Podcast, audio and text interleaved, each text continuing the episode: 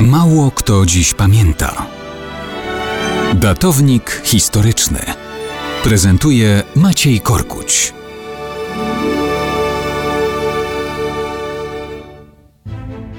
Równe 100 lat temu, 18 marca 1921 roku w Łotewskiej Rydze podpisano traktat pokojowy definitywnie kończący wojnę polsko-bolszewicką.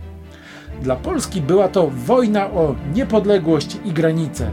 Dla Sowietów była to próba przeniesienia po trupie Polski rewolucji bolszewickiej do Niemiec i dalej, w głąb kontynentu.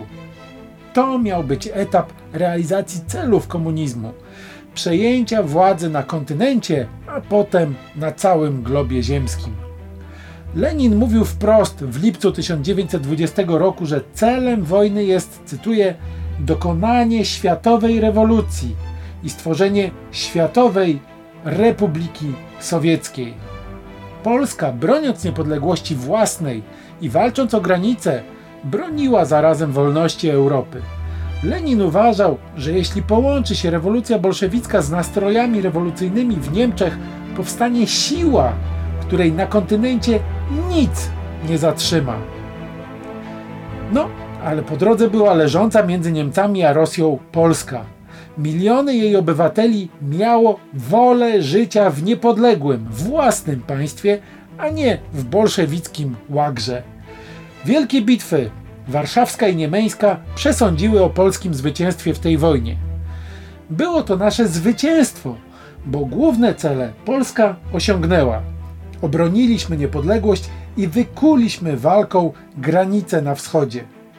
Było to nasze zwycięstwo, bo pokonana nad Wisłą i Niemnem bolszewicka Rosja nie mogła osiągnąć swoich celów. Lenin jesienią 1920 roku sumował: Gdyby Polska stała się sowiecka, pokój wersalski zostałby zburzony i cały system międzynarodowy ustanowiony w Wersalu dzięki zwycięstwu nad Niemcami runąłby. Oto międzynarodowe znaczenie tej polskiej wojny. Traktat w Rydze, nawet jeśli nie był spełnieniem wszystkich marzeń, postawił przysłowiową kropkę nad i.